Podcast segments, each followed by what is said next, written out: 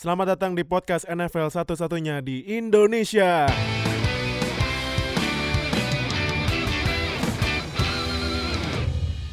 Halo guys, welcome to NFL Fans Indonesia Podcast episode 4 dan akhirnya kita pakai video tuh kamera satu di situ. Halo.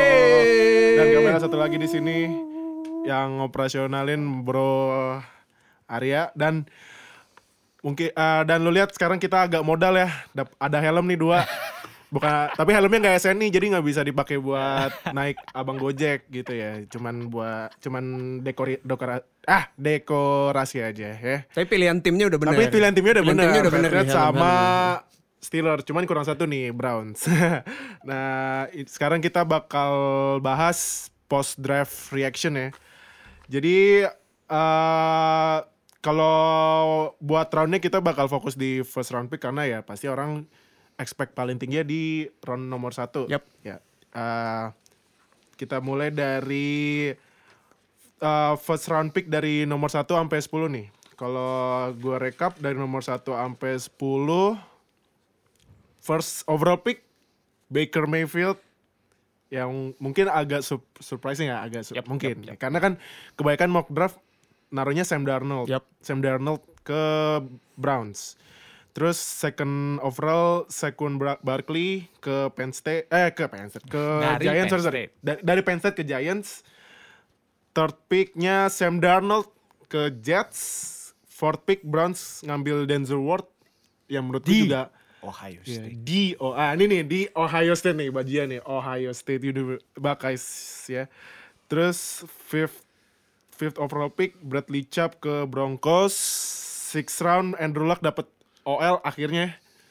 Jadi dapat nafas sedikit si Quentin Nelson dari Notre Dame. Seven round Bills nge-trade sama siapa sih seven round?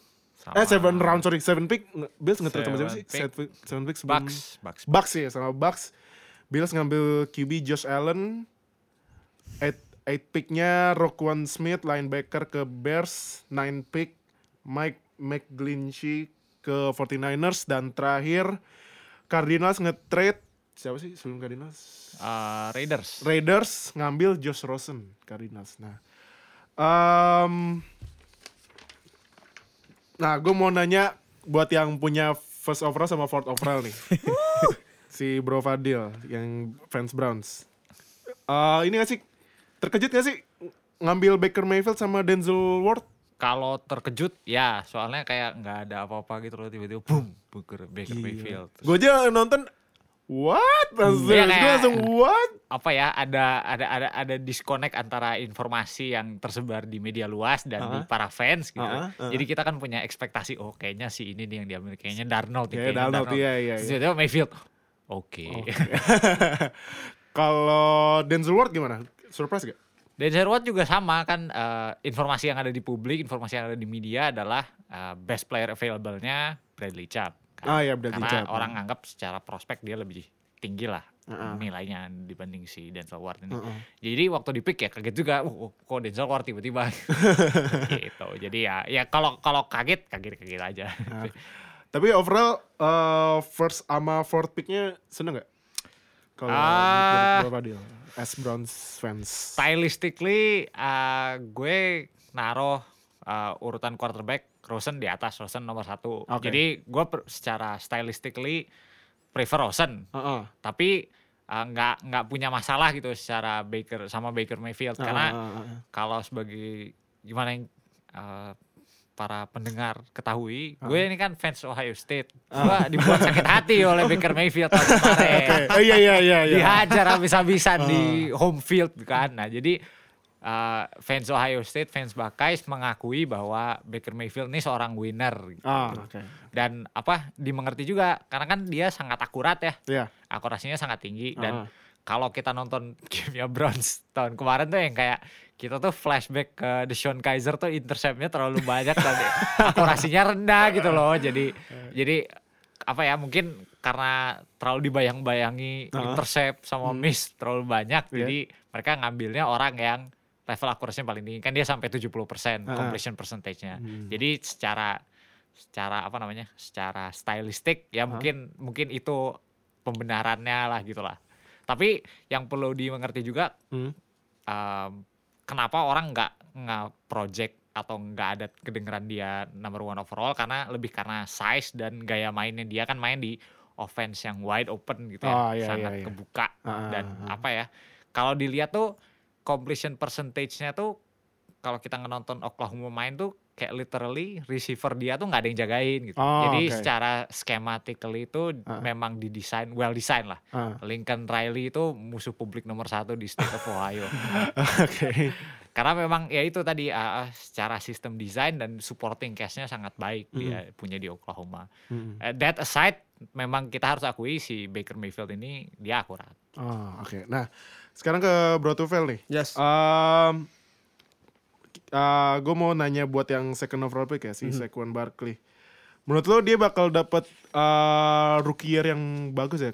Kalau contoh misalnya yang paling dekat kan yang paling bagus Ezekiel Elliott ya. Mhm. Kan rookie year wah gila banget. Yep. Nah, menurut lo Saquon Barkley bakal berkembang nggak di Giants yang offense-nya kalau buat passingnya kan, kan udah ada Eli Manning sama OBJ dan kayaknya nih kayaknya ada rumor Des Bryant mau ke Giants kayaknya. Nah, menurut lu Saquon Barkley bakal ngesu, bakal bagus nggak di rookie year dia di Giants? Bakal bagus Kenapa menurut gue. Cuma mungkin kalau eh, kita patokannya sama Zeke Mhm. eh ada beda ya karena Zeke tuh pas baru masuk dia ketolong OL-nya si Cowboys tuh kan Oh, emang sih, iya. emang bagus banget Oh, dan iya. dia pas Zeke juga baru masuk kan dia kayak oh ini the next siapa the next Barry Sanders atau Ah, siapa ah, ah. Cuma kalau Saquon gue yakin dia bagus, bakal produktif. Iya. Karena dan pada saat draft pun banyak tim yang naruh di draft board mereka tuh list pemain mereka itu banyak yang naruh Saquon tuh nomor satu karena Ah, atletisismnya bagus Iya. dan dia emang running visionnya bagus, bisa Uh-huh. break tackles dan bisa, bisa line up all over the field. Dia nggak cuma bisa running back, dia bisa split out wide dari receiver dan dia bisa jadi create mismatch problem. Jadi kalau masalah dia bakal jadi bagus, gue yakin dia bakal punya productive season di Ah. season rookie. Cuma kalau untuk di compare sama Zeke, ya we'll see lah. Karena di o- offensive line Giants pun kemarin kan baru add Nate, So- Nate Solder kan dan iya. Ah, ah. hopefully bisa nge-improve running game-nya. Mm. Jadi ya we'll see lah Hmm, untuk si Saquon. Oke. Eh, terus menurut lo berdua nih dari top 10 ada yang surprise gak? Kalau gue sih, kalau gue yang surprise itu Bills nge-trade buat ambil Josh Allen dulu, abis itu Josh Rosen karena Setuju. kalau mock draft kan kita lihat Rosen the top 3-nya top 3 QB class eh, bareng sama Baker Mayfield sama Darnold. Tiba-tiba Bills nge-trade, tadi gue kira nih, wah ini Rosen udah. Mhm. Toto they pick Josh Allen. Nah gue jujur kaget banget nih. Kalau gue sih itu yang gue surprise ya. Nah kalau menurut Bro Fadil ada nggak dari top 10 yang surprise? Kalau gue yang gue, gue aslinya yang bingung tuh, yang bingung banget tuh Heeh. Niners. Oh kenapa tuh Niners, kan ngambil Mike Glinchey. Mike, Mike iya, iya. Mereka tuh bookendnya dua-duanya tuh udah stabil ya Joe Staley sama Trent Brown. Awalnya gue Oh, bingung, iya, iya, iya. ngapain ngambil tackle lagi? Apa ada yang mau di kick ke dalam? Paling nggak ada yang di project sebagai Ah, guard gitu. Terus ah, ah. baru terjelaskan setelah mereka nge-trade Trent Brown ke Pats. Page ya. Oh iya Jadi yang baru-baru itu ar- ya. artinya apa ya? Ah. Kayak orang awalnya bingung, tapi oh akhirnya jelas gitu plan Ah. mereka apa ke depannya. Tapi sebenarnya sih masih questionable juga ya. Awalnya kan orang ngelihat si McGlinchey ini sebagai replacementnya Joe Staley kan. Iya, iya. Karena Joe Staley udah 34 kalau nggak salah. Oh iya udah tua. Udah tua gitu kan. Nah, tapi kalau si McGlinchey ini di project ke right tackle, Hmm. artinya kan dia bakal transisi dari tackle terus nanti Joe Staley pensiun, dia pindah ke kiri gitu kan, ke left tackle. Nah, tapi ujung-ujungnya mereka tetap harus nge-draft tackle lagi. Jadi agak questionable, agak dimengerti tapi ya begitulah. Pokoknya agak eh oke ya gitu. Ah, oke. Gitulah reaksinya kasarnya. Oke, ah Bro Tufel, menurut lo dari top 10 ada yang surprising atau still pick atau Surprising. bad pick? Surprising, surprising slash bad pick. Ah, Josh tuh? Allen, Buffalo, Buffalo Oh, Bills. kenapa tuh, kenapa tuh, kenapa tuh? Kalau gue surprising, kalau gue surprising nggak tahu, gue lebih ke surprising tapi nggak bad pick karena, wow, gila, Josh Rosen di, masih di. Itu masih dia, di- karena, tuh? Buffalo Bills kan juga sebelum draft mereka kayak udah prepare Ah. kapital nih buat move up kalau misalnya dia ada QB yang mereka mau. Ah, ah. Dan ternyata pas uh, day one Mayfield keluar pertama Ah. dan Darnold, Darnold. udah keluar. Kan sisa tinggal yang top tier QB-nya tuh ada Allen, Rosen yang which is still on the board surprisingly Ah. dan paling Lamar Jackson yang emang Iya. projected late first round. Iya. Nah begitu si trade si Bill straight eh, ngejump ke 8th pick. Eh, seven. Seven. Oh sorry, seven. Yeah, seven. Seven dan mereka pick Josh Allen yang eh, kalau kata scouts pun emang walaupun toolsnya bagus banget, arm strength dan pas combine tuh emang pas ngelempar deep tuh emang gua akuin bagus ya Iya, di iya. fase dia. Ah. Cuma akurasinya bro, lu Hancur banget ya? hancur banget pak. Dia li- kalau nggak salah 56% in the 56%? college dan secara Hmm. track record tuh lu emang nggak susah lah lu nge Improve namanya ngebagusin akurasi di Iya. pro di karir pro Ah. dan emang nggak ada track recordnya. Oh, oke. Itu maksud gue jadi bad pick. Apalagi ditambah dengan Admas Josh Rosen yang masih ada gitu ya, tinggal lo Iya, pilih gitu. Itu sih menurut gue surprising slash bad pick juga. Oke oke. Eh, terus kita move on ke pick nomor 11 sampai 20 ya. Eh ini nih, menurut lo nama terpanjang rookie, ntar gue sebutin ya. Iya. Tevita Tuli, aduh, tuh, oh my god. Coba gue coba dulu. Tevita Tuli Aki- Akiono tu Tuipulo tu Musisi Fae Feoko Valeta Uve. Oh. Gue juga mau nyoba. Gue Coba coba coba lu coba, lu coba, lu coba, coba, lu coba. Tevita Tuli Tuli Akiono Tui Pulotu Mosese Fahae Fehoko Faletau Vitavea. Vita Vea, wow. Disingkat jadi Vita Vea. Oh my god. Itu kalau misalnya lagi ujian nasional habis di situ doang kali ya? Itu minta kertas tambahan kali ya? V- Vea udah Iya, gitu. Vea. Eh, tapi menurut lo Vita Vea apa Vita Vea? Vita. Vita. Vita, Vita Vea. Vita Vea menurut lo bakal mau nguatin Bucks Dylan gak? Walaupun Bucks Dylan ada Gerald Meko sama yang baru nih Jason P. Jason- JPP. JPP. PP. Nah menurut Bro Fadil Vita Vea bakal nguatin gak? Jadi Vita Vea tuh datang ke NFL, Uh-uh. dia di projectnya as a nose tackle ya. Heeh. Weak side tackle kalau di over, under. Kalau dia strong side, kalau dia di under. Gitu. Heeh. Nah, jadi recent paling recent uh, perbandingan paling apa zaman sekarangnya itu yang kemarin first picknya eh first round picknya Browns, Oh, Danny Shelton. Miles Garrett ya. No no no, Danny, Danny Shelton. Oh Dennis Oh Dennis Shelton. Yang Iya, sekarang di di Patriots. Pats. Shelton ya ya. kan. Nah, itu jadi dia main di nose tackle. Memang secara tradisional nose tackle-nya nggak nggak diminta untuk apa ya ngelakuin pass rush Oh, oke oke. secara banyak. Memang Ah. mereka run stopper lah Iya. istilahnya.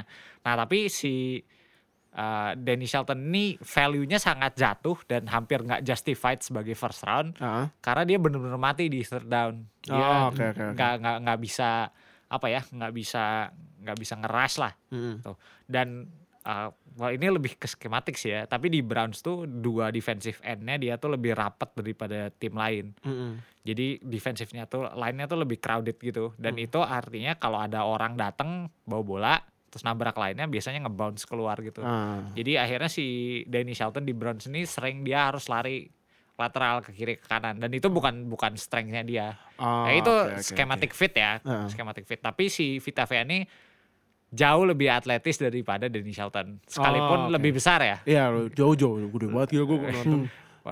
Danny Shelton gede, tapi Vita Vea lebih gede, tapi lebih atletis. Lebih Jadi atletis, iya. itu that, that may work in his favor. Heeh. Tapi most likely memang apa dia bisa di-justified sebagai first round atau enggak itu Mm. yang biasanya jadi first round defensive tackle tuh tri teknik orang yang bisa ngeras kayak McCoy, kayak Aaron Donald, Mm-mm. uh, Su, Mm-mm.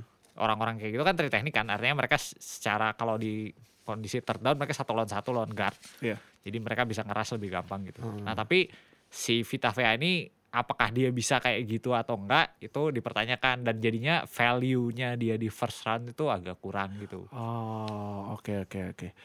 Eh, kalau Bruto Vel gimana? Vita Vea bakal nguatin di line-nya Bucks nggak? Kalau nguatin di line, gue gue rasa iya. Cuma eh, di sisi running game. Oh. Eh, dan gue setuju sama yang udah dibilang si Fadil. Heeh. eh mungkin di si Vita Vea ini di eh, akan diplug di Buccaneers tuh buat nge-help running eh, run stopping mereka karena Iya, musim iya. lalu pun running game mereka kalau nggak salah rankingnya ada di sekitaran bottom of the league Oh, oke. dan gue juga setuju untuk masalah eh, justifiability di eh, in terms of value di Hmm, pick si Vita Vea ini di first round karena kalau lo mau nge-pick di first round yang pick ke 12 Mm-mm. biasanya sih kalau iya pass kalau nggak pass rusher atau ya interior defender yang bisa get to the quarterback gitu. Hmm. Tapi untuk apa in terms bakal dia nge-help Buccaneers, gue rasa iya. Cuma in terms of running game. Oh, oke. Eh, terus nah, gue mau nanya Bro Fadil sama Bro Tufel ya. Ini kan eh, di pick nomor 11 sampai 20 itu trade-nya sampai ada 5 nih. Da, eh, di pick 12 Bucks nge-trade buat ambil Vita Vea. Saints nge-trade buat ambil Marcus Davenport. Raiders nge-trade buat ambil Colton Miller. Bills nge-trade buat ambil Tremaine Edmonds sama Packers ngambil Jerry, Jared Alexander. Alexander. Nah, menurut lu dari lima trade ini, gue tanya Bro Fadil ya. Dari lima trade ini siapa yang good pick? Dan siapa yang bad pick? Kalau gua Heeh. ada yang nge eh, yang ngepick mereka untung. Heeh. Eh ada yang nge-trade mereka untung. Mm. Ada yang nggak nge-trade Heeh. mereka untung. Oh, siapa tuh? Siapa tuh? Siapa tuh? Kalau yang nge-trade mereka untung Heeh. itu menurut gua ya Ah. pribadi Bengals. Bengals turun Heeh. terus mereka jadi kedua satu Ah. terus mereka ngambil Billy, Billy Price. Price, iya. Jadi mereka ngambil dua third round kalau nggak salah. Ah. Eh iya dua third round yang jadi Sam Hubbard orang Ohio State juga. Sama eh oh eh, Malik Jefferson eh, Ah. linebackernya Texas. Nah, tapi apa ya? ad- ada gunanya gitu loh. Mereka trade down Iya. ngambil pemain yang bisa dipakai dan mereka tetap dapat help di O-line mereka yang memang agak shambles belakangan ini. Mereka tetap dapat help di O-line. Iya. Heeh. Jadi menurut gua in terms of trading mereka melakukannya dengan tepat. Oh, Oke. Nah, ada tim yang diem nih, nggak ngapa-ngapain. Tapi mereka dapat untung. Ah, siapa tuh? Itu Los Angeles Chargers. Chargers ngambil Derwin Derwin James. James. Derwin James. Oh iya, Derwin James tuh in terms of talent tuh dia mungkin top 10, top 5 guy lah. Depending on how you like your safety ya. Oke, oke. Mungkin ada orang yang naruh Minkah lebih tinggi dari dia, ada orang yang ya it, it- depends lu suka safety yang kayak apa aja Iya, gitu. iya, iya. Tapi in terms of talent dia top 10, top 5 lah. Heeh. Nah, dengan adanya agresif trade ke atas di top di top 10 Ya. yang soal quarterback, Ya. Jets, Bills, Bills. Cardinals. Itu kan tiga trade semua urusannya quarterback kan. Iya. Itu nge-push nilainya si Derwin, Derwin James, James, ke bawah iya, kan. iya, nah, iya. terus ini ada yang lain-lain trade-trade juga itu juga nge-push lagi dia ke bawah dan itu kayak agak terlupakan gitu loh. Dan Oh. menurut gua stylistically juga dia fit dengan Los Angeles Chargers ini. Hmm. Jadi we can expect a lot of great things from him in Chargers. Oke. Eh, Bro Tufel gimana? Menurut lo dari lima trade ini ada yang good pick dan bad pick kah? Eh, gue mau highlight ini sih si Saints trading up buat dapat Marcus Oh, Davenport. ya, ya. Eh, gue nggak masalahin si Davenportnya, Heeh. cuma price yang Mahal dikeluarin banget. mahal banget karena dia ngeluarin first round pick untuk Ah. move berapa spot cuma beberapa spot dan untuk nge pick si Davenport Oh, oh. Davenport sebenarnya ya not bad lah dia ada eh, athleticism Ah. dan dan premium position juga Hmm. kan pass pass rusher itu kan premium position Hmm. cuma lo buat ngeluarin first round pick cuma buat move up sedikit untuk nge-pick ini serasa terlalu mahal gitu in terms Oh, of value. oh, value, Cuma iya, untuk iya, fit iya, iya. mungkin bagus. Iya, iya, iya. Kemudian eh, untuk good move eh, si Packers, Packers dia turun 4 picks kalau nggak salah Hmm. untuk dapetin Jair Jair Alexander yang emang mungkin sebenarnya di emang itu pilihan mereka di awal gitu. Ah, Jadi ah. salah satu move yang gue suka kalau di draft adalah lo trading down, cuma lo masih dapat pemain yang lo incer plus lo dapat picks gitu. Oh, oke. Itu team building yang oke banget menurut gue. Oke. Eh, terus menurut lo berdua dari 11 sampai 20 selain yang trade tadi ada yang steal pick atau good pick dari out of all 11 sampai 20. 11 sampai 20? Minka. Minka ya. Minka. It's a Minka. good pick. Kalau bro tuh Eh tuh bro Fadil. Gua mm, mm, mm, mm, sebenarnya itu tadi sih gua mempertanyakan Saints Heeh. si Davenport tuh. Iya. Menurut gua downside-nya Davenport bukan cuma dia dia dia di give up-nya gede tapi kalau dilihat Ah. dia main tuh dia nggak nggak tahu cara main gitu. Hmm. Dia Ah. pass rushing tuh dia literally lari ke quarterback gitu. Oh, oke oke. Jadi he almost doesn't know what he's doing gitu. Oke. Dan ini sebenarnya lebih ke kayak general di draftnya sih. Jadi kayak kalau lihat ini terus yang lainnya yang lainnya. I don't think Raiders are uh, I don't think Raiders know what they are doing. Iya, kayak kayak li- literally like like uh, oke, mm, oke, mm, oke. ya kayak uh, picknya scatter shot, terus mereka banyak kerasa nge-reach ke kiri ke kanan, artinya dibandingin value yang ha- seharusnya tuh kayak mereka ngambil jauh lebih rendah dari itu. Iya. Terus kayak mereka literally ninggalin banyak pemain yang sepertinya lebih jago dan lebih berguna kalau di pick. Iya. ya pokoknya inilah apa namanya reaksi generalnya adalah John Gruden masih merasa ini eh 2000 awal. Pokoknya feelingnya kayak gitu aja. Iya, oke oke. Jadi kayak ada ada disconnect gitu antara komunitas uh, Raiders? uh, enggak, Oh, antara Raiders, Hah? komunitas dan NFL lainnya. Wah nggak tahu sih ya kalau orang NFL lainnya ngomentarin ini gimana. Tapi kalau Ah. fans dan penggemar apa casual dan, Iya. dan penikmat tuh kayak kayak hmm, oke. Jadi membingungkan aja draftnya Raiders tahun ini. Oke. Raiders juga ambil Colton Miller yang pas gue cek di sosmed langsung pada nanya who gitu ya. Ah, well, kalau kalau Hu enggak ya, tapi sama kayak Davenport gitu. Dia Oh, atletis, Heeh. he doesn't know what he's doing. Oh, Oke. Sekarang kita move on ke 21st sampai last pick ya 30 second. Nah, ini nih yang menurut gua surprising lagi. Ravens nge-trade last pick di first round punyanya Eagles dan ngambil Lamar Jackson. Wow. Itu gue gue gue sebenarnya udah prediksi ini kayak Lamar Jackson itu tuh wah iya bener. Nah, tadinya gue bakal prediksi nih Joe Flacco D. Elite. Elite QB tahun depan kayak pergi. Nah, Elite? tapi menurut Bro Tufel apakah di Elite QB harus pergi musim depan karena ada Lamar Jackson? eh harus pergi harus harus, ya? pergi udah Iya, waktunya dia cabut Iya, iya. cuma untuk ke, ke- kapannya eh, Tahun ini kontrak dia terakhir guarantee tahun depan. Nah, ini tahun ini terakhir ya, tahun ini kayak terakhir. Jadi waktunya pas-pas aja.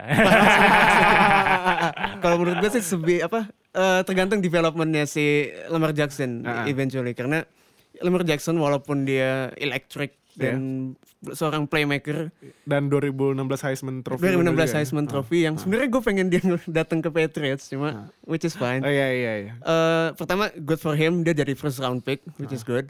Em, cuma dia kalau kalau gue nggak salah dia ada semacam eh, mechanic issues yang dia harus di dibenerin dulu untuk kalau mau dia succeed di pro level. Uh-uh. Cuma in terms of tools dia ada Uh-uh. dan hopefully he will succeed di elite Joe Flacco Uh-uh. dan dia kalau nggak salah bakal compete sama Robert Griffin III di Baltimore. Oh iya iya benar RG3 Which juga ya. stylistically, Stylistically similar ya, lah. Similar, benar, Similar, benar. ya, ya. Jadi it's interesting to watch. Ah, oke. You'll see. Nah, em, nah ini nih di first round gue em, bukan bingung sih, kaget eh, kaget kalau gue value wide receiver ta, ag- agak jatuh ya.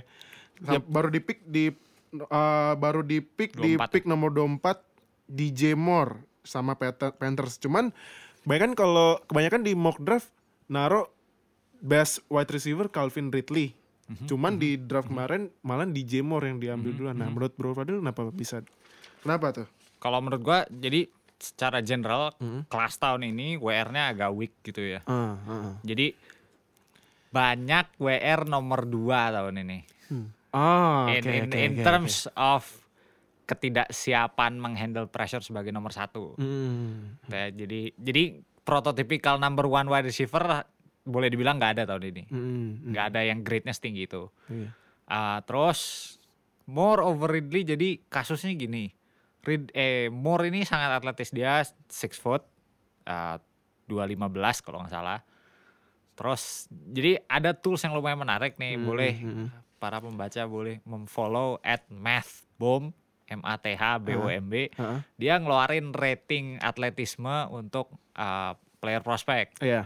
Nah si DJ Moore ini dia rated very high. Oh. Jadi dia sangat atletis dan badannya build. Ah, ah. Badannya build secara bagus. Jadi kalaupun dia harus ditabrak-tabrak orang dia kuat. Terus dia sangat atletis kan. Nah Heeh. terus um, itu satu sama kemampuan route runningnya lumayan define. Ah, oke. Jadi artinya skill setnya bagus, lengkap gitu, Hmm. komplit sebagai receiver. Meskipun mungkin dia nggak 6'2", 6'3", tapi dia nggak limited in terms of kemampuan route running, terus Hmm. atletisme dan segala macam gitu. Jadi for me memang kalau dalam kasusnya kayak gini Hmm. kita tutup namanya terus kita tutup sekolahannya kan DJ Moore dari Maryland kan Iya. artinya ya Big Ten school tapi kan not blue blood powerhouse kayak Iya, iya. Bama gitu kan Ah. kalau kita tutup nama kita tutup sekolahannya terus Iya. kita hanya nonton tape dan Mhm. kita hanya lihat measurementnya gue yakin orang pasti milih DJ Moore dulu dari Calvin Ridley cuma Ah, oke. name brandnya Bama itu berat sekali. Iya Bema. Ada- Bema juga pick uh, kampus dengan pemain di Aha, paling banyak di 12. draft sih 12. Ada 12 pemain. Eh ya si brandnya itu memang berat untuk Hmm. untuk si Calvin Ridley. Tapi memang harus gue akui level route runningnya gila sih kalau Calvin Ridley itu dia start stop eh start and stopnya memang tinggi banget. Iya. Terus dia sangat nuance ya artinya dalam dalam dia lari rute itu dia nggak polos larinya. Hmm. Memang apa dia ngelawan multiple coverage, man, press, off zone. Hmm. dia nggak nggak punya masalah banyak. Emang dia bisa get open at will, tapi uh, masalah dia tuh sebenarnya satu frame-nya kecil, ah. artinya dia kayak kurus gitu. Dia over dia 6'3 tapi I think cuma 200 190 lah mungkin. Iya. Jadi itu tipis banget. Terus apa? Secara atletism dia nggak terlalu tinggi. Hmm. Jadi sama ada concern dia tua juga tapi itu masalah lain lah ya. Nah, menurut, menurut, menurut gua maksudnya kalau dia udah senior atau redshirt senior udah lima tahun di college menurut Iya. gua nggak masalah selama dia bisa main. Hmm. Dia bisa main ya tapi ya itu tadi apa, raw tool setnya kecil. Memang secara secara receiver dia hebat dari itu tadi kemampuan route runningnya tapi tutup nama sekolahannya tutup namanya semua orang pasti ngambil DJ Moore lebih tinggi daripada Calvin Ridley. Oke, nah sekarang gue mau nanya lu berdua dari pick 21 sampai 32 ada yang good pick, bad pick atau sur still uh, menurut Bro Tufel gimana tuh dua picknya Pan- Patriots? Eh, Uh, Isaiah Wynn. sih? Isaiah Wynn Isaiah sama, Wynn sama Sonny Sonny Michel. Michel. Sonny Michel. Sonny Nah, Michel. tapi dari 21 sampai 32 ada yang Daugs, good pick, bad pick, still pick. 21 sampai 32, let's see. Mm, mm, mm. Eh, pe- Oh, Siapa Si-? Seattle. Oh, Kita Seattle. lihat Rashard Penny. Rashad Penny. Iya. Menurut lu Ya itu itu I don't get it juga. Iya. Oh, kenapa tuh, kenapa tuh? itu sedikit eh, head scratching karena si Seahawks ini Oh iya running back ya? sebenarnya iya running Oh, back iya, iya, pertama iya. dan sebenarnya holes-nya nggak di situ sih. Lebih dan di- Iya, iya. Online. lebih di online. Online sih, iya, online. Iya, iya. Sebenarnya kalau mau build running game you start with the online gitu, nggak start Oh with the iya, running iya, back. iya, iya. iya. Eh, makanya sedikit kaget nih gue kenapa first, first pick nih. Cuma si Pete Carroll kalau gue nggak salah baca dia emang mau take the game back to eh, smash mouth football gitu loh. Oh. Zamannya ada Marshawn Lynch. Oh, iya, iya. Ini benar-benar ground and pound. Cuma ya kenapa dia ngambil running back? Who knows. Kemudian high- Patriots pick Isaiah Ah, Wynn. Patriots gue dulu sebagai fans Patriots. Awalnya gue expect eh, yang pick-pick yang seksi macam Lamar Jackson atau Oh. offside linebacker Iya, iya, kayak iya. Rashawn Evans. Iya, iya. iya. Cuma udah diambil Titans duluan satu pick Ah, iya, setelahnya. iya, iya, iya, iya. Cuma Isaiah Wynn Uh-uh. eh, a good pick. Uh-uh. It feels the need. Uh-uh. Ditinggal Nate Solder dan katanya mau di plug di tackle. Cuma eh, kan baru trade Orla- eh, Trent Brown juga dari 49ers si Dia Patriots. right tapi. Right tackle tapi itu. Right tackle, iya. Cuma ya it feels the need in the offensive line dan Eh, dia jadi pas dia di college jadi guard pun eh, mainnya bagus. Iya. Dan menurut Pro Football Focus dia cuma allow berapa pressure dalam 300 passing Oh, opportunity. oke, oke, oke, oke. Kemudian Sonny Michel ah, Gue ngeliat dari mukanya dah. gue gak suka ngepick again running back di first round. Gue Iya.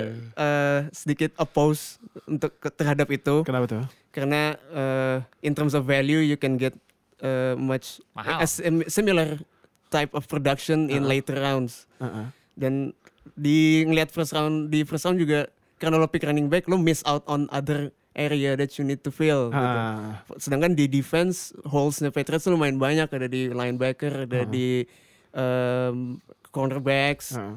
Jadi dia untuk first pick dia ngambil Sonny Michel yang ngisi depth chart running backnya Patriots yang udah banyak, ya Iya. udah crowded. Iya, iya. Sedikit bingung, cuma penasaran nih Iya. gimana mereka line up musim ini oh, selalu bawa pakai tiga running back atau makanya kalau biasanya orang main fantasy football milih running back Patriots tuh sangat sangat sangat tidak disarankan ya. Karena one game you have a big game, besoknya lo bisa inactive. bisa healthy scratch kayak gitu. Itu sih Oke. menurut gua. Eh, Bro Tufel gimana? Eh Bro Tufel sorry. Bro Fadil dari 21 sampai 32. Ah, eh, yang sur- questionable aja ya. Questionable ya. Satu tadi si Hawks itu, Heeh. itu sebenarnya yang kayak "Wah, eh, oke. Oh, satu lagi timnya sampean. Oh, saya ya. Timnya Steelers ya. sampean, Timnya sampean Steelers. Eh, kenapa tuh kalau kalau menurut menurut kenapa? Menurut kenapa? Eh, Terrell Edmonds ini saudaranya. Oh, saudaranya kan di pick juga ya? Di pick juga. First ever Ah. ka- ini ya, siblings ya. Siblings yang di first first round. round. Iya, iya. ya kan?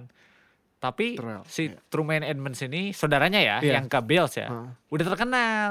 Oh, Memang iya, semua iya, orang Truman tahu, iya, oh ya, iya. orang ini ya orang ini first round lah. Mm-mm. Jadi Terrell ini sebenarnya datang ke draft Heeh. itu dia untuk nemenin si saudaranya ini.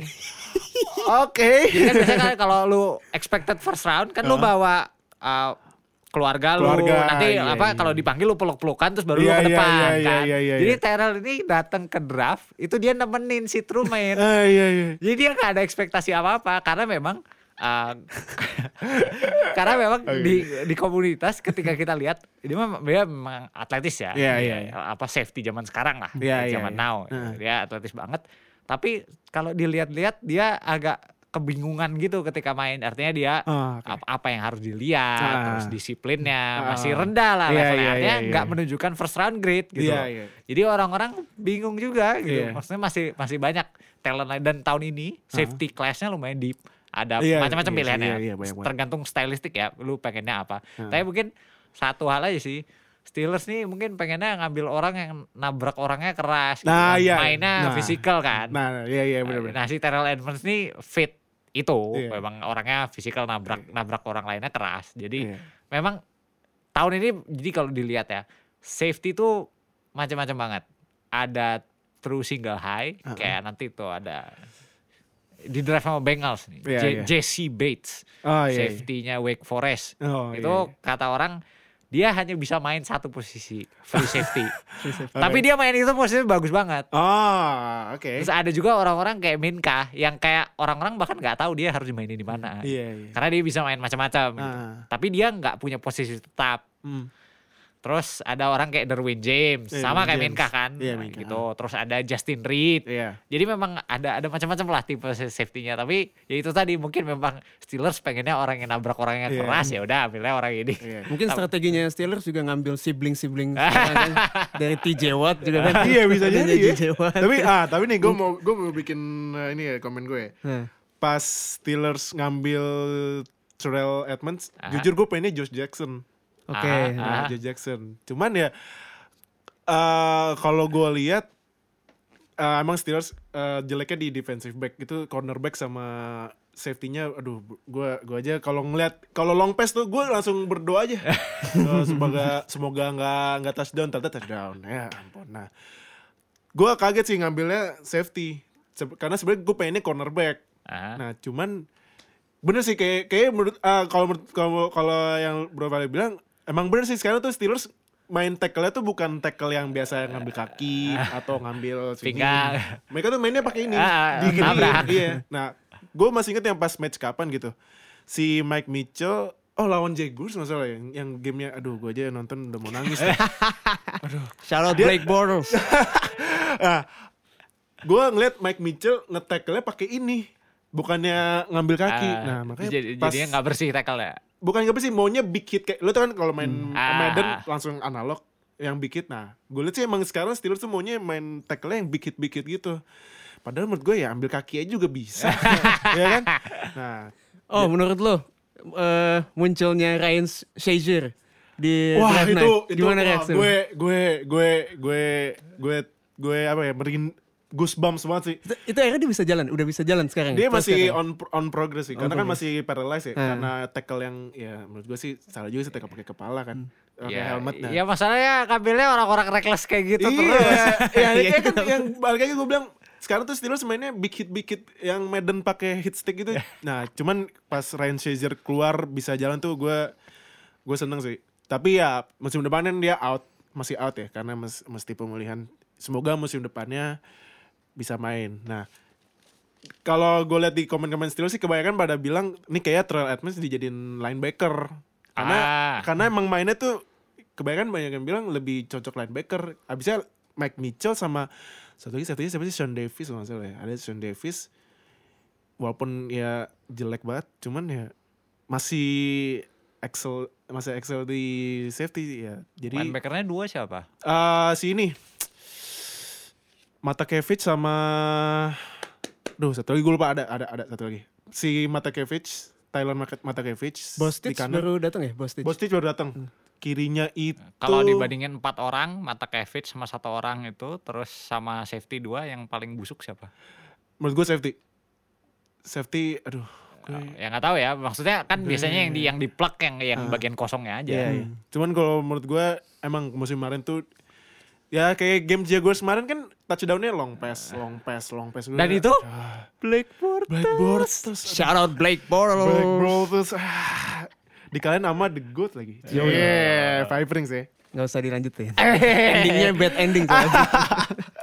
Oke, nah terus kita move on nah kan eh, posisi banyak banget nih NFL nih. Cuman Ah, yang paling fokus kan di QB class, Yes. auto automatically. Karena kalau running back class gila berapa puluhan itu. Nah ini QB class kan ada tuh dua tiga empat lima enam tujuh delapan sembilan sepuluh sebelas tiga belas QB. banyak Ah, gua recap ah, Baker Mayfield ya first pick Browns, Sam Darnold third pick Jets, Josh Allen seventh pick Bills, Rosen tenth pick Cardinals, Lamar Jackson 32nd pick Ravens. Nah ini yang outside first round ya dan QB baru diambil di third round. Mason Rudolph third round diambil sama tim gue Steelers yang menurut gue surprising. Gua gua gua kaget sih karena mereka si Steelers si uh, Steelersnya nge-trade buat ambil Mason Rudolph. Terus nah ini nih yang sempat dibilang sama Bro Fadel nih, Kyle Lau- Lauleta. Yang kebanyakan pada nge-project diambil sama Patriots ternyata diambil buat nge-backupin Eli Manning atau the next uh, startingnya kalau misalnya Eli Manning udah mulai Nggak tahu ya. Tahu ya. Terus Mike White diambil sama timnya Om eh Oh.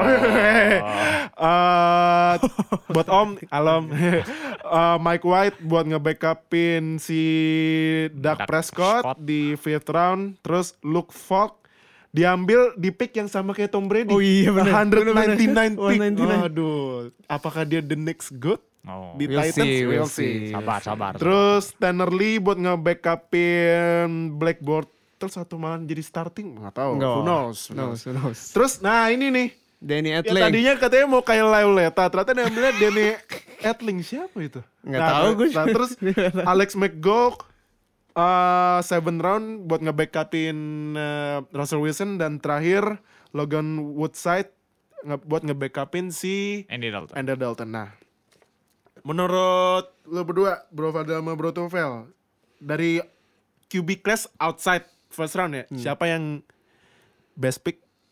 Ah, tiga deh, best pick, worst pick, sama steal. Waduh, berat nih. Eh jangan best deh, good, good, Good good, pick. pick. bad pick, steal, steal pick. Kalau menurut gua sih yang punya chance empat ya. Ah, ah, Rudolph, Lauleta, Uh-uh. White, sama Val. ah, ah. Empat yang di atas. Ya, empat di atas. After first round. After first Ya, round. ah, ah. Ah,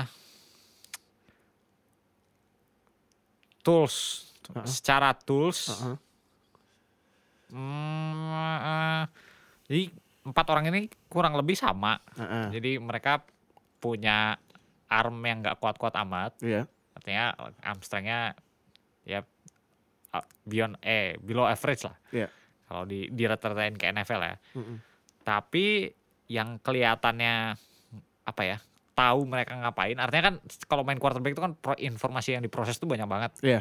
Yang dua yang kelihatan dominan itu adalah Luke Falk dan Kyle Lauleta. Oh, oke. Jadi uh, si Luke Falk nih buat orang yang lumayan awam, dia nih dari Washington State Cougars Ah, dan dia main di bawah pelatih agak gila siapa nama om om itu Eh, ya adalah pokoknya Iya, iya, iya. dia main di versi offense yang yang wide open selalu ngelepas empat receiver vertikal go gitu Oh, oke. pokoknya gitulah nah tapi Hmm. yang hebatnya dari Luke Falk ini adalah dia tahu apa yang harus dilakukan in one given play artinya Ah, oke. satu play dia ngerti dia harus ngapain bolanya harus ke mana dan Hmm. dia bisa ngantisipate ngelempar ke receiver open Hmm. By far itu ah sebenarnya adalah apa ya trait yang penting untuk dimiliki karena itu nggak bisa di-develop secara tiba-tiba Heeh. dan itu nggak bisa di-develop di NFL. Ah, oke. Di NFL tuh rep lu kurang Heeh. terus chance lu main lawan apa starter beneran tuh nyaris nggak ada Iya. karena lu latihan mungkin lu main sama second atau third stringer Heeh. terus ya gitu ya kalau lu dilempar ke kondisi nyata kemungkinan besar lu nggak siap jadi Ah. nggak untuk ngedevelop sampai bisa jadi kayak gitu tuh kemungkinan kecil sekali Hmm. jadi either you have it or not ya Hmm. memang itu lu dilatihnya di college Hmm, dan si Lauleta sama si Fak ini dua-duanya punya itu jadi mereka modalnya ada gitu. Ah. cuma memang ada keterbatasan apa yang mereka bisa mereka lempar rute apa yang bisa mereka lempar. Iya. terus from technical standpoint si Falk ini dia sangat tidak mobile Terlalu pocket ya? hampir iya hampir tidak bisa bergerak itu jadi eh, lucunya di di Washington State tuh kalau ngelihat mereka main split antar O line-nya itu Mm-mm. lebih besar dari normal Ah, oke. jadi sekitar 3-4 langkah itu tuh gede banget Mm-mm. jadi kayak very wide open itu untuk membantu run dan Hmm. untuk membantu pass rush-nya. Jadi memang sengaja pocket settingnya dimanipulasi sedemikian rupa sehingga dia nggak belok ke mana-mana lah gitu Ah. kasarnya. Oke. Jadi gitu aja sih. Tapi menurut gue yang punya chance Fak sama Rita.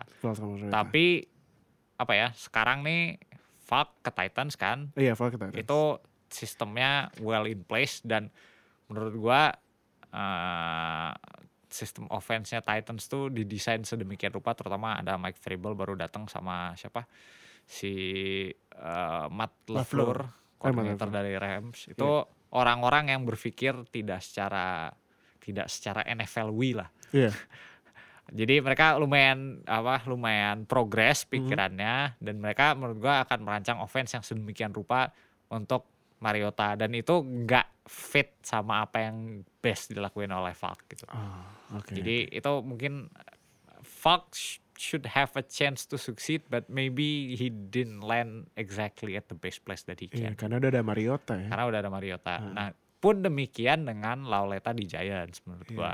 Karena ada masih ada Eli. masih ada Eli Manning gitu kan dia masih akan main tapi stylistically um, Lauleta toolsetnya lebih baik karena dia bisa Hmm. gerak Hmm. terus kalau dia mau main di pocket lebih bisa makanya sebenarnya kemarin tuh apa ya kayak ada ada hype-nya tersendiri gitu si Ah. Lauleta di antara komunitas tuh kayak wah ini kayaknya ini ini ini the next big thing nih tapi ternyata memang nggak ada yang bisa overcome kalau tangan lu lemah banget gitu. Oh iya sih. iya.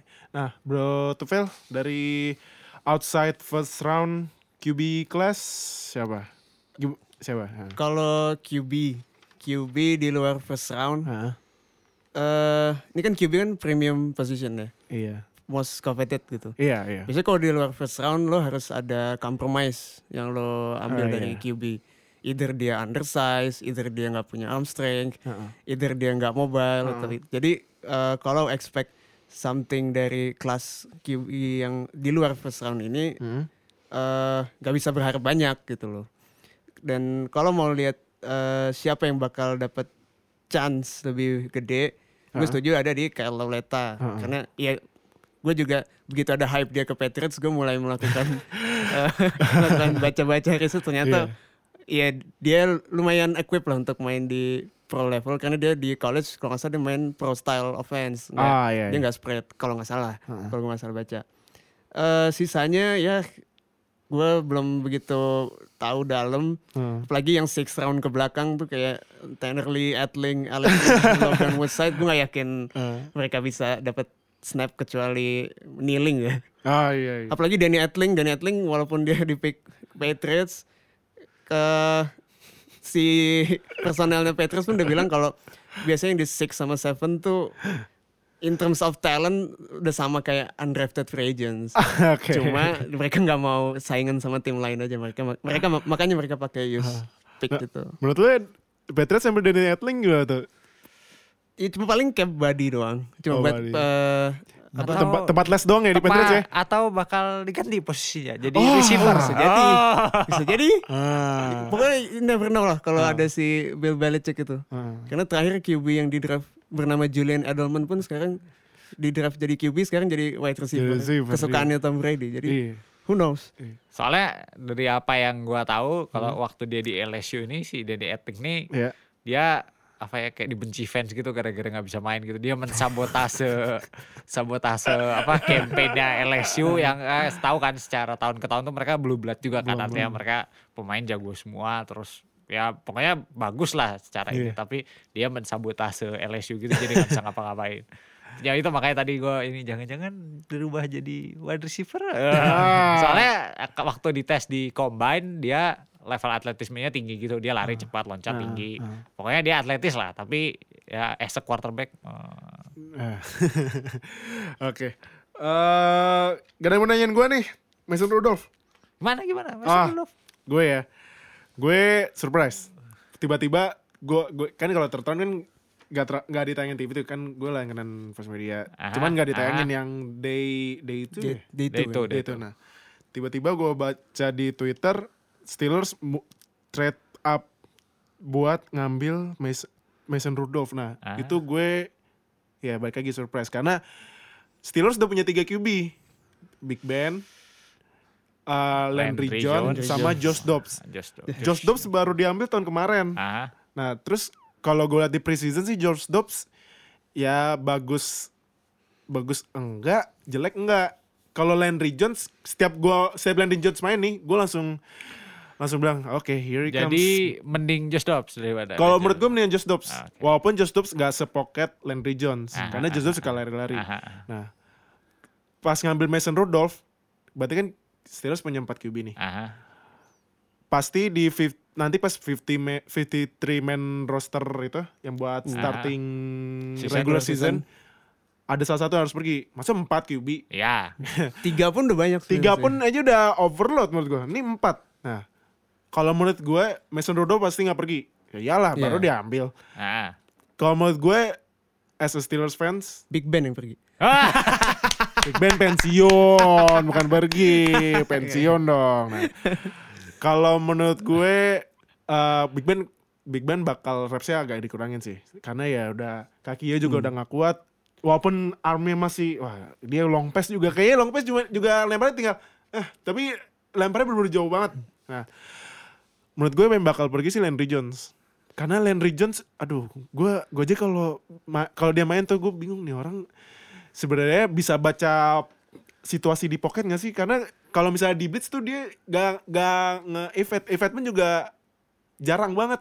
Nah, itu juga ngelempar, misalnya nih, misalnya Antonio Brown udah, udah enak nih. Kadang dia lemparnya ke Juju atau enggak Martavis, Martavis Bryant yang udah ke Raiders ya. Nah makanya, aduh, gue kalau Landry Jones tuh Tapi kalau ngelihat emang gaya mainnya Ben yang emang reckless dan suka take sacks, suka Iya. evade gitu emang ya lo butuh lah backup quarterback yang eh untuk di developmental Iya, quarterback tuh lo iya, butuh iya, kalau iya. menurut gue sih. Nah, Cuman cuman- Big Ben mainnya kan rusuh kan. Iya, rusuh. Dan cedera mulu emang rusuh tiap banget musim. iya, iya. Nah, yang sekarang sih pertanyaan gue ke Steelers ya kalau misalnya Landry Jones pergi gimana cara ngedevelop Dobbs sama Rudolph aja udah itu doang sih. kalau timeline Big Ben gimana dia main berapa musim lagi Big Ben kayaknya sih feeling lu lu feeling gue feelingnya dua musim kayaknya deh. Karena kakinya di tackle mulu walaupun sekarang OL Steelers one of the best ya. ya Top 5. Kemarin juga seksnya musim kemarin 19 ap- s- around 20, 20 ya. Sekarang sekitar 20 dibanding sama musim-musim lalu sampai bisa 40, bisa 50. Cuman ya gue sih lebih concern sama ini sih. Shoulder Shouldernya. sama armnya karena sekali di tackle pasti dia ngeluhnya di ini. Ah. Kalau kaki Udah tua itu. iya, ya, iya emang udah tua. Nah, Aki-aki. makanya kalau menurut gue sih Big Ben bakal re- retire 2 tahun lagi sih. jadi musim ini Musim ini kayaknya repsnya agak dikurangin dikit dengan harapan Bell ya Steelers please lah kasih kontrak gede lah biar Bell mau main ya aja kata kemarin aja dapat info Bell gak, gak ikutan ini gak ikutan nggak latihan penting nggak penting Iya, sebenarnya nggak penting mini camp iya. off season off season Iya. itu nggak penting Iya, tapi menurut gue sih kayaknya Steelers musim ini bakal nge ngasih work lebih banyak ke Bell. Nah, dan bayar dong Nah ini makanya. Payment. Nah itu. Makanya nih karena udah terlanjur kasih big kontrak ke Antonio Brown, jadi bingung nih gimana cara ngasih. bukannya kemarin udah restructure ya Enggak, enggak jadi enggak jadi reset. Tetap tetap tetap masih Highest highest, paid, highest paid uh, wide receiver per year ya, bukan total. Kalau total kan sekarang si Siapa yang siapa tuh sign yang? Buccaneers? oh Mike Mike, Evans. Evans, Evans. Mike Evans sih ya. Nah, Tapi dia kan lama soalnya dia masih muda. Iya, iya. Nah, makanya nih mungkin Steelers bakal ngasih workload ke Bell lebih banyak dengan harapan Ben bisa lebih fit tapi ya repsnya dikurangin karena Dobbs am- ada Dobbs sama Rudolph gitu. Oh iya, Mar Martavis Bryant kan pas draft day di trade tuh, Iya, kalau nggak salah. Nah, gimana? Lu setuju nggak si Martavis Bryant itu di trade? gue setuju. Karena dia aduh dia troubled banget sih dia. Wah, apalagi yang pas musim berapa ya? Dua musim kemarin sempat di band one year Iya, iya. karena nyemok. ya, itu come on man, we need you. Tapi lu nyemok gimana sih? Jadi kan udah nyemok terus main lagi juga menurut gua ini siapa sih ini orang nggak kayak Martavis Bryant pas Killer Beast deh. Asik. Nah, Killer Beast ya. Nah, terus tahun kemarin ngedraft Juju yang Juju juga ah, Juju main Fortnite dulu ya? Iya tuh orang kerjainnya Fortnite mulu. Tapi juga Juju ya sempat di sempat masuk eh, kandidat Rookie of the Year tuh walaupun yang menang si siapa sih kemarin Rookie of the Year? Offensive? Alvin Kamara. Kamara. Eh, Tapi apa- NFC itu ya? Eh, enggak, enggak. Oh itu emang Rookie of the Iya, Year yang ada- udah ada NFC, all, NFC. iya, iya. Semua, semua. Nah, ya karena udah ngedraft Juju, gue liat juga Juju udah bagus banget mainnya, walaupun larinya kurang ya. Ya udah, mendingan pergi aja. Ya, terus juga eh eh, performanya Brian dibanding yang dulu yang pas lawan Bengals nge-catch pakai Iya, iya, di between the itu. his- between his leg sama sama yang musim 2017 gue nonton pernah yang satu match pernah ngeliat Martavis Bryant nih orang sebenarnya niat main gak sih makanya aduh makanya ya udah mending pas kemarin diambil ah di bukan diambil di trade sama Raiders ya udah nggak apa-apa udah dapat dapat ini juga wide receiver di Iya. third round Washington yang ya, menang ya. ini satu satu satu college lagi sama Mason Rudolph nah James Washington ya. James Washington kalau iya. James Washington ya udah jadi ya itu oke lah nggak apa-apa Sebenarnya sih si James Washington tuh grade-nya agak rendah ya maksudnya. Agak rendah ya? Dia kayak kelihatan apa ya agak bengong gitu. Tapi orang-orang bilang selama yang ngedraftnya Steelers gak ada masalah. Iya, setidaknya ya kalau offense gak, gak masalah, cuman masalah di, aduh defense-nya, udah, udah kacau. Nah, sekarang overall Yep. dari draft, who win the draft? Who won? Who won? Kok win sih? Who won? Uh. Past tense. Tim ya, who won the draft? Cleveland Browns. Woi. Cleveland Browns win the draft Kenapa? karena dia Kenapa, ada kenapa? first pick dapat uh, one of the best QBs Iya. on the table. Iya. Debatably the best. Iya. Denzel Ward, Uh-uh. which is a starting cornerback caliber, Iya. can contribute on day one. Iya. Terus mereka intinya dua itu sih. Iya. Dan mereka nggak melakukan kesalahan dengan ngepick Josh Allen, Oke. which is Ya good. itu udah menang sih. Kalau Bro Fadil tetap Browns yang mana apa? gue ada tim? dua tim yang gue bener-bener suka. Enggak, Coba. mungkin, satu lagi masuk Chargers, tapi dua tim ini menurut gue value wise mereka melakukan sesuatu yang benar. gitu. Ah. Satu Bears, Chicago Oh Bears. Oke. Chicago Bears. Yang kedua Cincinnati Bengals. Oh, kenapa tuh? Kenapa? Menurut gue bagus secara hype. Mm-mm. Mereka nggak tinggi. Artinya nggak nggak kayak Browns gitu loh headlining the draft. Iya. Kadang-kadang too big of Mm-mm. headline kayak gitu puts a lot of pressure ke rookie. Mm-mm. Dan rookie rookie itu harus melakukan banyak hal gitu. Iya, iya. Nggak itu udah banyak dan masih harus ditambahin pressure menurut gue itu agak kelewatan. Nah, Nah terus jadi gue suka apa yang lakuin Bears, Hmm. mereka ngambil Roquan Smith. Jadi defense mereka very underrated, sangat bagus dan menurut gue si Roquan Smith ini bisa main secara bersih. Dia kan off off, off ball sifatnya. Jadi dia nggak kuat kalau ditabrak-tabrak orang. oh, Dia cuma bisa nge-tackle doang. Nah itu he will do very well in Hmm. Bears. Hmm. Dan pick-pick lainnya yang banyak yang gue suka ada eh, satu James Daniels, centernya Iowa. Mm. Jadi Bears ini dua tahun belakangan sejak mereka dapat Jordan Howard, in- inside O-line-nya, center dua guard-nya itu kuat banget. Oh. Karena mereka nge- nge-run zone scheme. Hmm. Dan tahun ini Hmm. mereka head coach-nya Matt Nagy Ah. Dan offensive coordinator-nya ini yang gua kaget banget. Gua gua tadi malam Siapa lagi research, eh dia ternyata offensive coordinator-nya Mark Helfrich. Oh. Mark Helfrich ini mantan head coach-nya Oregon Ducks. Oh, iya, pengganti Chip Kelly, ya. Oh Ya, iya iya dulu iya. eranya Chip Kelly. Kelly. Iya, iya, Nah iya. itu jadi wah ini kayaknya they will make some noise ini menurut Iya, gua iya, iya. Bears akan jadi Rams tahun ini eh tahun kemarin Uh, oke oke oke. karena I think yang bermasalah offense-nya, defense-nya oke Uh-uh. dan mereka mendatangkan piece yang tepat dan ada satu lagi late round Anthony Miller Oh, wide receiver, Wide receiver dari? eh, Memphis Tigers. Oh, Memphis Tigers, oke. Menurut gua very underrated, uh, well built meskipun cuma 5'11, Uh-uh. 190, Mhm. tapi well built, Mhm. mentekal gitu terus menurut gua route runningnya bagus sama dia Hmm. phys- very physical Oke. in catch. Jadi menurut gua weapons check Uh, mereka datengin Trey Burton, mereka datengin uh, Allen Robinson, Allen Robinson.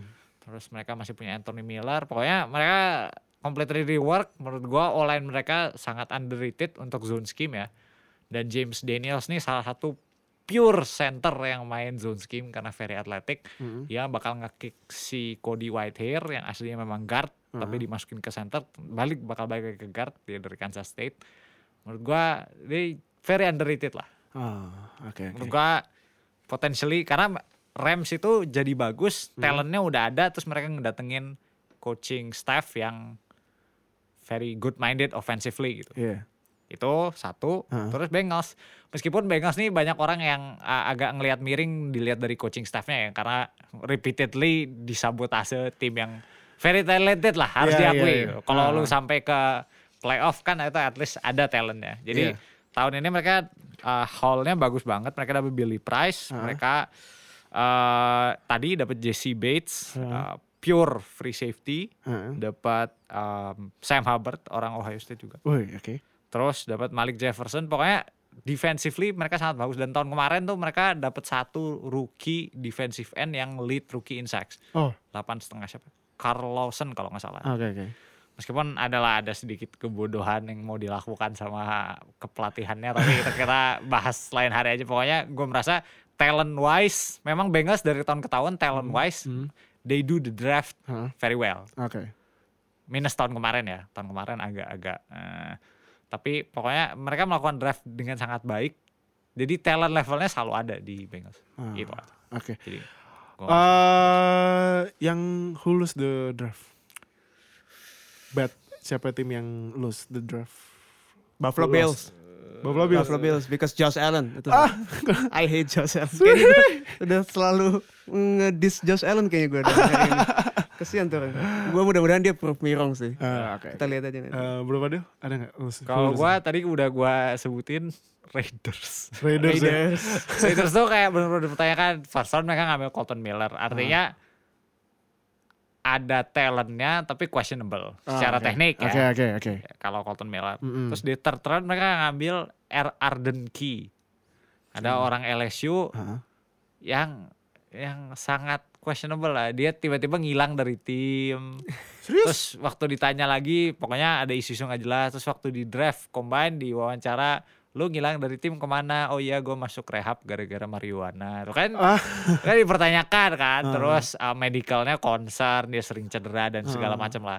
Memang kalau dilihat pas 2016 ya dua tahun yang lalu, Hmm. ada tip dia tuh dominate banget. Hmm. Dia tuh sangat hebat lah kalau dia Iya. dalam kondisi yang benar gitu loh. Iya. Tapi ini tuh ya kayak yang ini baggage of fieldnya terlalu banyak gitu.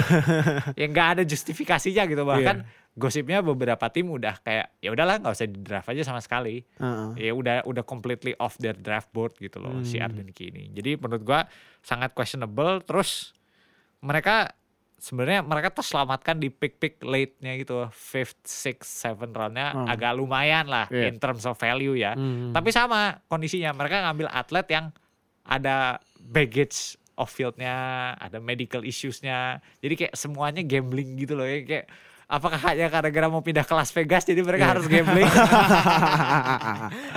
Tapi ya itulah orang-orang ada yang nanya apakah si uh, Gruden masih merasa ini tahun 2000 atau uh, ini apa yang sebenarnya terjadi. Pokoknya apa ya, questionable lah Raiders overall in the draft. Oke. Nah, sekarang yang terakhir nih. eh eh, ada seorang kicker atau punter yang keturunan orang Indonesia ya, bukan la- asli ya. Keturunan orang Indonesia undrafted diambil sama Lions Ryan Santoso. Selamat buat Ryan Santoso. Eh, Eh, ya walaupun di TV One agak-agak di lebayin juga sih sebenarnya. Biasa aja sih sebenarnya.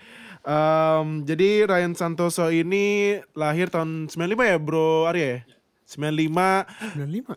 95 95 95 eh, ayahnya orang Indonesia namanya Rianto Santoso dia menikah sama Lori Santoso eh, asli asli dari US ya? Kayaknya sih asli dari, asli dari US. Terus dia kuliah di University of Minnesota. Minnesota. Tingginya 6 kaki 6 Six six. Six six. Oh, Six, six. Six six loh. Genetik istrinya berarti. Nah, bisa jadi. Nah, Siapa six, tahu six. bokapnya gede juga Oh, bisa. bisa jadi. bisa jadi. Dia six six jadi kicker. Wow. Gila. Nah, kalau menurut lo berdua nih, dia kan diambil Lions sebagai undrafted. Kicker, di kick- kicking bisa, punting juga bisa. Di Lions ada panternya Sam Martin, kickernya Matt Prater. Menurut lo berdua nih, apa yang harus dia lakukan biar dapat winning the job? What should he do? Kalau- Selain ya kalau dilatih mas pasti harus kalau set latihan kan mesti masuk masuk masuk masuk terus kan. Kalau menurut gua sih Ha-ha. personally ya apa namanya term camp arm dan camp leg itu very li- very real ya. Iya, iya, Jadi iya. artinya ya kita mau dukung sebagai ya, diaspora Indonesia lah ya Hmm. dalam dalam suatu istilah tapi kita perlu we ya stop stop the excitement eh injek lah break excitement tuh kita injek dulu. Heeh. Maksudnya very realistically undrafted free agent whatever the position is ya regardless dia apa spesialis atau bukan Heeh. itu has a long shot to make the team. Iya, iya. Jadi apa namanya eh, menurut gua sih ya kita temper our expectation art- artinya satu menurut gua em, dia biasa nendang di North kan dia di Minnesota tuh waktu 2014 tuh dia main di kondisi kebuka angin kenceng salju Oh, iya, dan iya. lain-lain dia nendang field goal game winner good lah buat dia terus dia pindah tugas jadi punter di uh, junior sama senior year-nya kalau nggak salah Heeh. jadi versatility itu one thing Iya. terus dia bisa handle kick off juga kalau butuh tapi eh, ya itu tadi maksudnya terutama kalau ngelawan Matt Prater ya maksudnya dia kan non commodity gitu. Dan Iya. untuk spesialis di NFL tuh non commodity itu something yang sangat jarang gitu. Maksudnya eh, itu something yang premium position lah. Salah satu tim yang bayar eh apa yang figure out that di hardware itu Seahawks kan. Iya. mereka lepas kicker terus ya gitu jadi ya. Lepas Stephen Oscar dapetnya ah. ya gitu jadi ya kan. Ya jadi non commodity NFL tuh mereka berani bayar mahal untuk spesialis bahkan gaji hingga apa jutaan eh ya, sat- satu sampai satu setengah juta dolar Iya. per musim dan itu udah gede banget untuk spesialis kan Iya, iya. untuk orang yang limited snap mungkin cuma main 3-4 kali kalau kicker satu pertandingan kan itu gede- udah gede banget tapi ya itu tadi non commodity itu sangat sangat jadi Cam Arm kayak ceritanya ini aja eh, siapa quarterbacknya Cardinals Kurt Warner kan dia pertama kali di NFL Europe ya? Ah, enggak. Eh, bukan ya, belum. Eh, pertama kali bareng Packers. Oh iya Packers waktu ya. Packers dia pertama kali sign it as undrafted free agency dia udah seneng banget. Oh iya gue udah gabung sama tim nih. Terus dia langsung beli mobil pertama kali cek pertama itu. Pal yang literally ya, itu belum apa-apa gitu yang camp arm tuh very real artinya quarterback keempat kelima itu memang harus ada di camp supaya campnya bisa jalan dengan baik dan benar gitu. karena harus ada rotasi lah ada yang istirahat gantian main dan segala macam ada yang nge-run scout tim lah Iya. sama pun halnya dengan spesialis. Hmm. Uh, Camp leg itu sesuatu term yang very real gitu. Hmm. Ada orang yang didatangkan supaya praktisnya tuh rapnya bisa banyak buat Iya, semua pemain.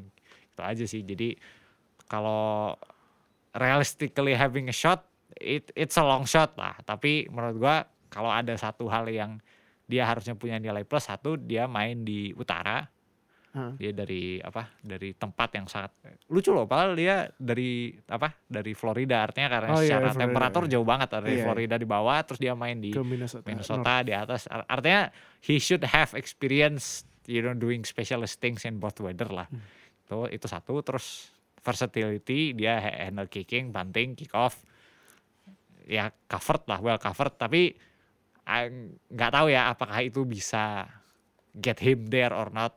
Atau mungkin dia harus bounce ke satu tim dan tim lain. Karena sebagai undrafted free agent sebagai camp arm camp black peserta camp itu sangat normal sekali di cut satu tim wave dan Iya. terus end yang lain. Mungkin bounce beberapa kali but best of luck for him. Hmm, Oke. Eh, menurut- apakah dia punya shot to become Gue jadi sedih habis. Tapi bener sih, ada bener ya. Eh, Iya bener Kemba it's a very Cam harsh Black. world Hmm. Iya. Dan NFL apalagi stands for not for long gitu. Yang undrafted lo yang macam kayak Arian Foster atau yang udah sukses itu bener-bener literally hasil yang eh, long shot lah one one in one in one hundred nggak one in a hundred one in a million lah Iya. dan butuh banyak yang namanya undrafted kan lo harus benar-benar rely situasi luar gitu loh. Ada yang cedera lah di sini, Ah, ada yang di sana ada yang cedera. Ah. Lo ibaratnya lo jadi kicker undrafted, semua field goal lo masuk aja selama preseason tuh belum tentu lo ngebangun case lo gitu buat lo jadi starter. Iya. Apalagi depan lo Matt Prater yang udah proven. Iya. iya. Eh, untuk Ryan Santoso ya congratulations first. Eh, I hope he make the team. Iya. Tapi eh, untungnya kan kalau di NFL kan meskipun dia sama Lions cuma dia gak audisi sekalian audisi sama tim lain. Ah iya. Nah, ya itu tadi kalau semua field goalnya make atau puntnya semuanya bagus there is a very good chance diambil sama tim lain Hmm. Oh iya iya iya. Jadi dia nggak cuma eh, audisi satu tim gitu, dia audisi sama 32 tim. 32 tim. Karena kan eh, prosesnya eh, cutting-cutting roster sampai 53 ya, 53 men ya. Iya, Oke. terus eh, yang ganti peraturan baru itu kan apa namanya Oh yang kick field goalnya ya? bukan bukan Oh, bukan. yang apa Kick off. yang roster move nanti off season pre-season mulai season kemarin kan yang mereka nggak gradual cuttingnya langsung Bisa. dari Oh, langsung 90 dari 53 Oh iya. itu iya. jadi activitiesnya di apa hari-hari mepet itu bakal banyak bakal banyak aja. dan iya, menurut iya, gua iya. itu meskipun tapi kalau spesialis agak nggak ngaruh ya karena rutinnya harusnya nggak jauh beda Iya, iya. tapi itu akan ngaruh ke gimana dia bisa diambil sama tim lain dan ya movement dia lah Hmm, Oke. Oke, kalau gitu ini the ending of podcast episode 4. Thank you buat Bro Fadil yang udah jauh-jauh dari Bandung. Thank you buat Tufel. Ah, oh iya, ah, buat giveaway topi, aduh nih at Amerika cepetan dong datang Oh, topinya. Belum datang gila udah. Maret ap, tiga bulan katanya dua Lama juga ya. bulan. Aduh, lama Super Bowl tahun depan kali. Nah, kayaknya, kayaknya. Eh, mungkin nanti gue bakal kalau kalau misalnya datang bulan Mei mungkin gue kasih pas sebelum puasa ya lumayan lah buat hadiah Lebaran lah ya. Dan eh, season mulai bulan Agustus di pre-season ya. Ini Agustus. Agustus ya. Agustus ya. Agustus. September kick off September kickoff Eagles versus apa ya? Samoan Ya itulah pokoknya Eagles kan karena juara ya juara. Oke. Thank you buat uh, para pendengar dan penonton. Akhirnya kita pakai video di NFL Fans Indonesia. Hah? Jangan lupa. oh iya jangan lupa. Uh, jangan lupa. Aduh gue lupa urutannya. Like, subscribe dan Komen. komen. Dan juga share di Sosial di media. bawah ya. Di- dan kalau mau join join our conversation di Line Square tinggal ketik aja NFL Fans Indonesia di search. Dan thank you sampai jumpa di episode 5 episode 5 kayaknya masih kayaknya agak lama ya episode 5 ya. Agak lama soalnya karena udah off seasonnya udah lama banget ya. Mungkin mungkin kalau dari kalian ada usulan topik apa? Tinggal tulis di komen. Nanti kita bakal bikin kontennya apa aja kita bak- nanti kita juga bakal bahas topik apa aja apa aja ya. Oke Sip. thank you buat semuanya yang udah nonton and see you in episode 5 bye